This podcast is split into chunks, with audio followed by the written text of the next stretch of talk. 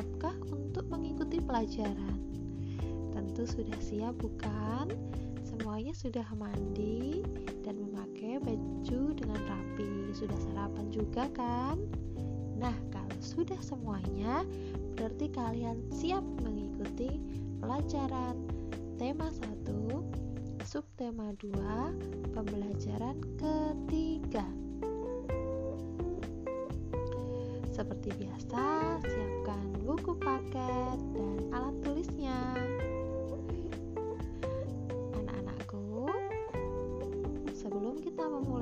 Pembelajaran pada pagi hari ini, mari kita berdoa menurut agama dan kepercayaan kita masing-masing. Berdoa dimulai.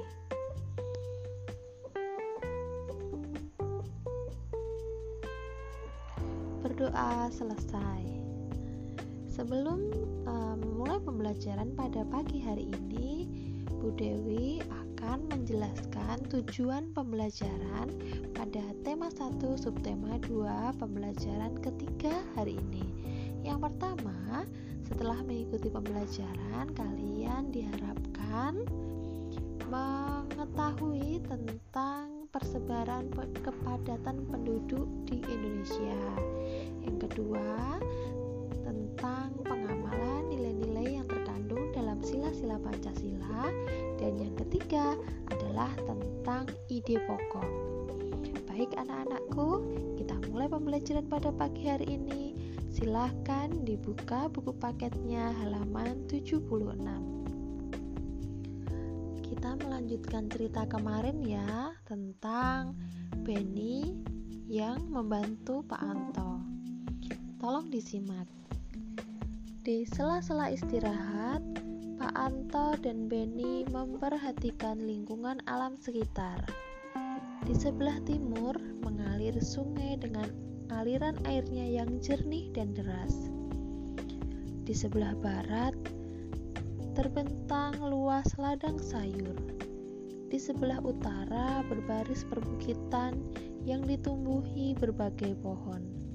Adapun di sebelah selatan berdiri tegak gunung, tempat hidup berbagai tumbuhan dan satwa.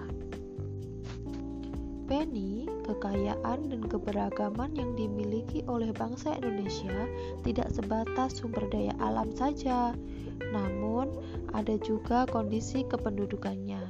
Jumlah penduduk Indonesia sekarang ini sekitar 254 juta jiwa Penduduk tersebut tersebar hampir di 13.466.000 pulau yang ada. Menurut Kepala Badan Informasi Geospasial dan dari Sabang sampai Merauke. Masing-masing pulau atau wilayah memiliki beragam suku, adat, budaya, ras, agama, dan golongan. Dari sekian banyak penduduk tersebut, juga terdiri atas beragam latar pendidikan, ekonomi, sosial, dan budaya. Jelas Pak Anto. Wah, saya makin bangga jadi anak Indonesia, sahut Benny. Nah, itu tadi percakapan Pak Anto dan Benny, ya, bahwa Indonesia merupakan bangsa yang dikaruniai Tuhan dengan sumber daya alam yang sangat beragam dan melimpah, mulai dari keragaman potensi alamnya sampai ke keadaan penduduknya. Penduduknya juga beraneka ragam, suku, ras, golongan, agama, tingkat pendidikan, dan lain-lain.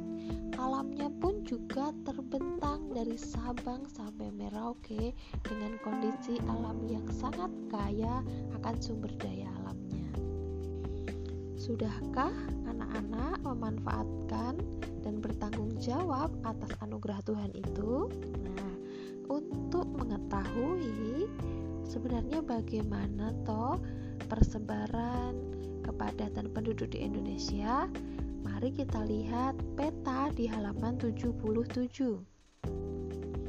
Anak-anakku, di halaman 77 itu adalah peta persebaran kepadatan penduduk di Indonesia dari Sabang sampai dengan Merauke.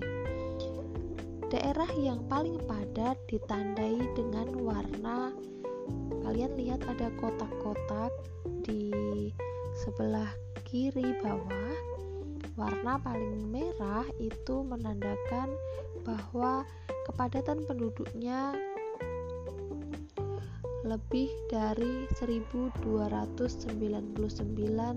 orang per kilometer persegi orange itu antara 600 sampai 1299 orang per kilometer persegi. Yang kuning tua itu sekitar 200 sampai 599 orang ya per meter per kilometer persegi.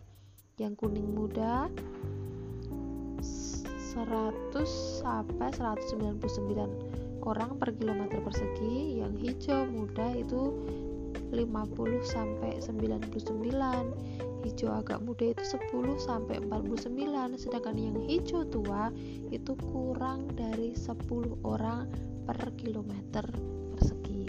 Nah kalian lihat kira-kira dari situ manakah warna yang masuk merah atau orange? Di pulau mana? Yang warna merah atau orange itu berarti adalah pulau yang di situ persebaran penduduknya sangat padat antara 600 sampai 1299 orang per kilometer persegi. Sedangkan yang warna kuning itu ada pada rentang 100 sampai 199 atau 200 sampai 599 yang warna hijau muda itu sekitar 50 sampai 99 orang per kilometer persegi dan yang hijau tua itu kurang dari 10 orang per kilometer persegi. Nah, berdasarkan peta di atas, coba kita diskusikan tabel di bawahnya. Bu Dewi bantu ya. Untuk nomor satu, pertanyaannya, pulau manakah yang paling padat penduduknya di Indonesia? Coba, tadi yang warnanya orange itu di pulau mana?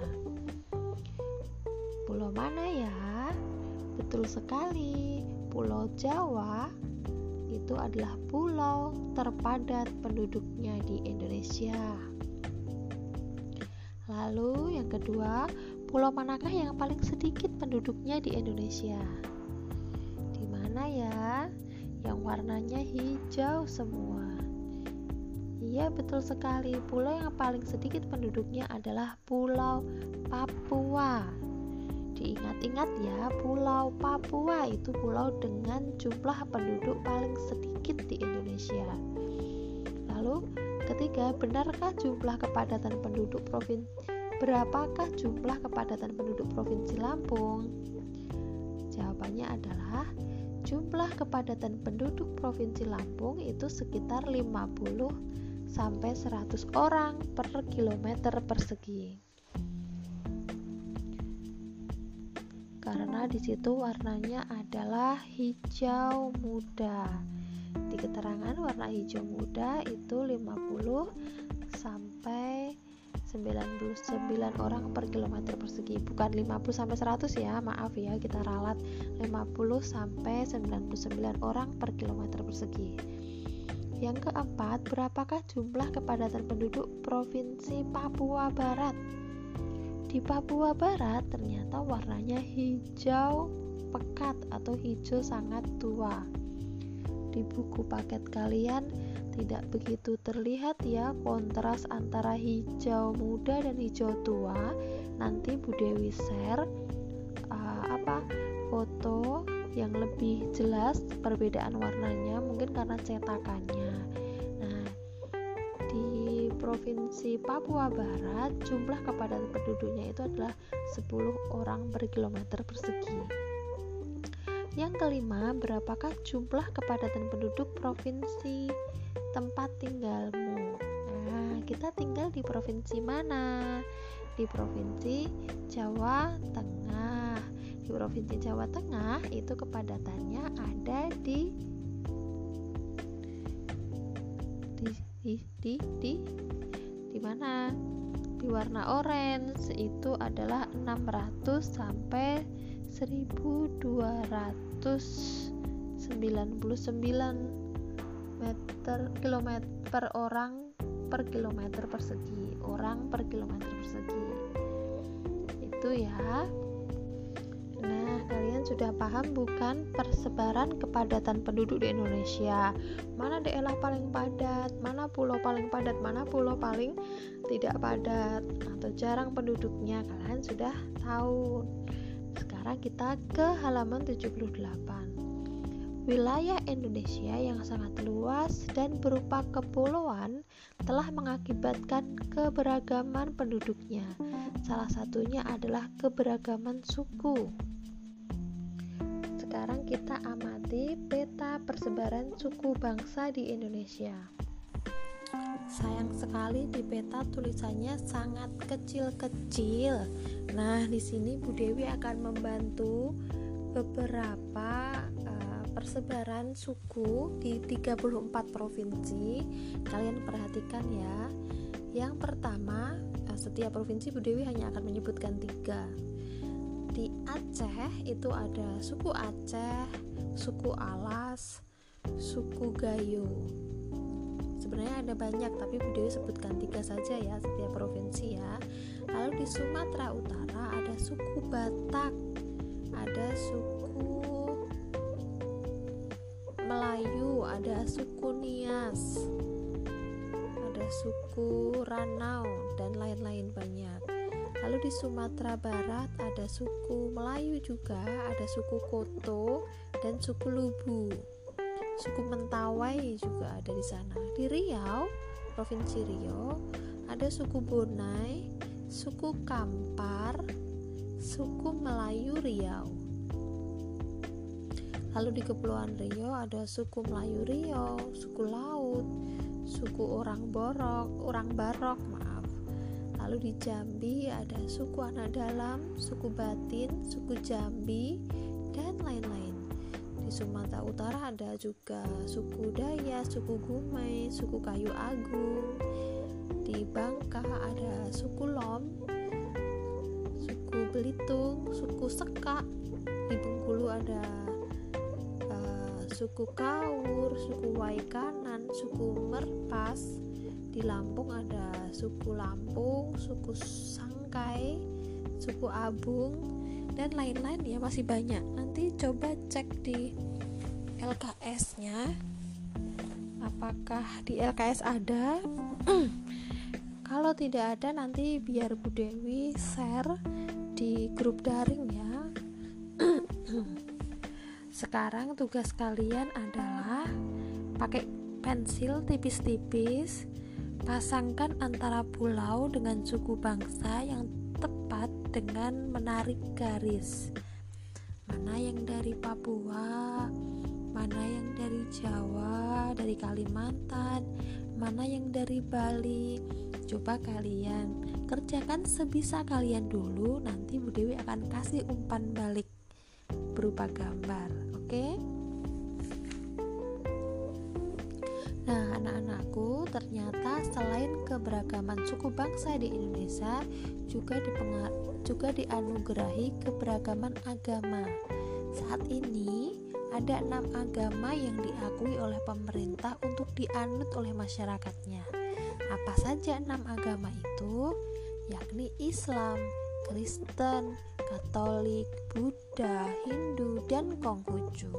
Adapun Islam menjadi agama dengan jumlah pemeluk terbesar di Indonesia. Sekarang kita coba diskusikan ya. Eh, peta di bawah ini merupakan persebaran agama di Indonesia. Islam itu tandanya biru, Katolik merah, Buddha kuning, Kristen oranye, Hindu biru tua dan Konghucu. Itu seperti Kristen ya orang tapi lebih tua. Nah yang berwarna biru itu mendominasi Islam itu mendominasi ada di Sumatera Jawa dan Kalimantan. Yang berwarna orange Katolik dan Kristen. Merah itu Katolik ya. Dan Kristen orange itu ada di daerah Papua di Bali itu ya. Untuk Bali maaf untuk Bali itu yang mendominasi adalah Hindu. Sedangkan Buddha dan Konghucu itu masih belum mendominasi di wilayah-wilayah Indonesia. Nanti akan Bu Dewi share persebaran agama ya persebaran agama yang ada di Indonesia. Nanti di share di grup daring ya. Dari peta itu nanti kalian akan tahu oh agama ini itu kebanyakan berdomisili atau tinggal di uh, provinsi mana Nah, itu tadi persebaran suku, persebaran agama, persebaran kepadatan penduduk wilayah Indonesia dari Sabang sampai Merauke. Yang kedua, kita akan mempelajari ya tentang dasar negara Indonesia yakni Pancasila. Indonesia terbentang dari Sabang sampai Merauke dengan kekayaan yang begitu berlimpah. Jadi Indonesia itu memiliki semboyan yakni Bhinneka Tunggal Ika. Tulisan Bhinneka Tunggal Ika ada pada lambang negara kita, uh, yakni Garuda Pancasila. Nah, tulisan Bhinneka Tunggal Ika itu tercantum pada Pancasila itu terdapat di cengkeraman kakinya. Itu ada pita dengan tulisan Bhinneka Tunggal Ika yang artinya adalah berbeda-beda tapi tetap satu jua. Yang di dadanya ada lambang-lambang Pancasila dari sila pertama sampai dengan sila kelima. Masih ingat kan sila pertama? Itu lambangnya adalah bintang kejora yang sikap-sikap yang sesuai dengan sila pertama yang pertama. Beriman kepada Tuhan yang Maha Esa sesuai dengan agama dan keyakinan yang dianutnya. Pelaksanaan ibadah baik di sekolah, di rumah maupun di masyarakat itu merupakan bentuk pengamalan Pancasila sila pertama tidak memaksakan agama kepada orang lain, rajin ibadah, memberikan kesempatan kepada orang lain untuk beribadah dan merayakan hari besar keagamaan, menghormati dan bekerja sama antar pemeluk agama itu juga merupakan pengamalan Pancasila sila pertama. Berikutnya adalah pengamalan Pancasila sila kedua, yakni dilambangkan dengan rantai emas. Apa saja pengamalannya? tidak membedakan teman, saling bantu membantu, atau tolong menolong antar sesama manusia, menjenguk menjenguk teman yang sedang sakit, saling mencintai sesama manusia, mengembangkan sikap tenggang rasa, tidak semena-mena terhadap orang lain, membantu orang yang sedang kesusahan. Itu merupakan contoh pengamalan Pancasila sila yang kedua. Lalu sekarang apa contoh sikap pengamalan Pancasila sila ketiga? Sila ketiga dilambangkan dengan pohon beringin. Contoh pengamalannya adalah yang pertama gotong royong. Lalu mempelajari kesenian dari daerah lain, cinta tanah air, menggunakan produk-produk dalam negeri. Dibandingkan dengan produk di luar negeri lebih mencintai produk dalam negeri. Bangga sebagai bangsa Indonesia. Saling menghormati adanya perbedaan suku, ras, etnis, dan agama tidak membeda-bedakan warna kulit dan suku. Nah itu tadi adalah contoh pengamalan Pancasila sila ketiga. Lalu bagaimana Contoh pengamalan Pancasila sila keempat? Sila keempat dilambangkan dengan kepala banteng Contoh pengamalannya adalah Melakukan musyawarah mufakat Menghargai pendapat orang lain menghargai perbedaan pendapat, tidak memaksakan pendapat pribadi kepada orang lain, mengutamakan kepentingan bersama, dan mau menerima hasil keputusan demi kepentingan bersama. Itu tadi adalah contoh pengamalan Pancasila, sila keempat. Kalian perhatikan ya, sekarang adalah contoh pengamalan Pancasila sila kelima. Sila kelima ini dilambangkan dengan padi dan kapas. Contoh pengamalan Pancasilanya yang pertama adalah berbuat baik. Lalu berbuat baik kepada orang lain ya, lalu menjaga keseimbangan antara hak dan kewajiban, menghormati hak-hak orang lain, suka memberi pertolongan kepada orang lain, tidak melakukan perbuatan yang merugikan kepentingan umum. Dan menghukum kepada para pelanggaran para pelanggar hukum meskipun kepada seorang pejabat. Nah, itu tadi adalah contoh pengamalan Pancasila sila kelima. Nah, di halaman 85 ada contoh-contoh perilaku yang tidak mencerminkan nilai Pancasila yang tidak loh ya berarti di sekolah misalkan perilaku yang tidak sesuai dengan nilai Pancasila. Memilih teman hanya yang kaya saja. Itu melanggar nilai Pancasila. Tidak mau meminjamkan peralatan sekolah kepada teman.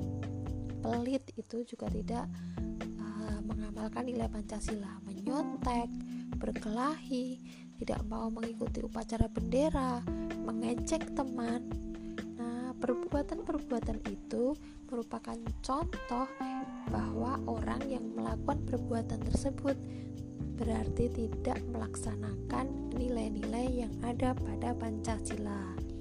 Padahal, sebagai warga negara yang baik, kita wajib untuk mengikuti nilai-nilai yang ada pada dasar negara kita, yakni Pancasila kalian tidak boleh melakukan hal-hal yang dibacakan ini tadi ya tidak boleh membeda-bedakan teman tidak boleh mencontek berkelahi, mengejek dan lain-lain yang disebutkan Bu Dewi tadi. Nah sekarang adalah contoh perilaku tidak sesuai dengan nilai-nilai Pancasila di rumah. Yang pertama tidak melaksanakan ibadah sesuai dengan agama. Tidak mau berbagi makanan dengan anggota keluarga yang lain, malas, membantah orang tua, memaksakan kehendak kepada anggota keluarga, dan berbohong. Itu itu adalah melanggar nilai Pancasila. Lalu di kehidupan masyarakat tidak mau menjenguk tetangga yang sakit, melarang orang melakukan peribadatan sesuai dengan agamanya, minum minuman keras, berjudi, tidak mau mengikuti kegiatan kerja bakti, ronda, rapat di, lingkungannya, suka pamer, mencuri, menganiaya teman, melakukan kekerasan. Nah, itu adalah contoh perbuatan melanggar nilai-nilai Pancasila di lingkungan masyarakat. Jadi, kalian sebagai warga negara yang baik harus taat dan patuh pada dasar negara, yakni Pancasila. Dengan apa? Dengan mengamalkan nilai-nilai yang terkandung dalam Pancasila dari sila pertama sampai sila kelima.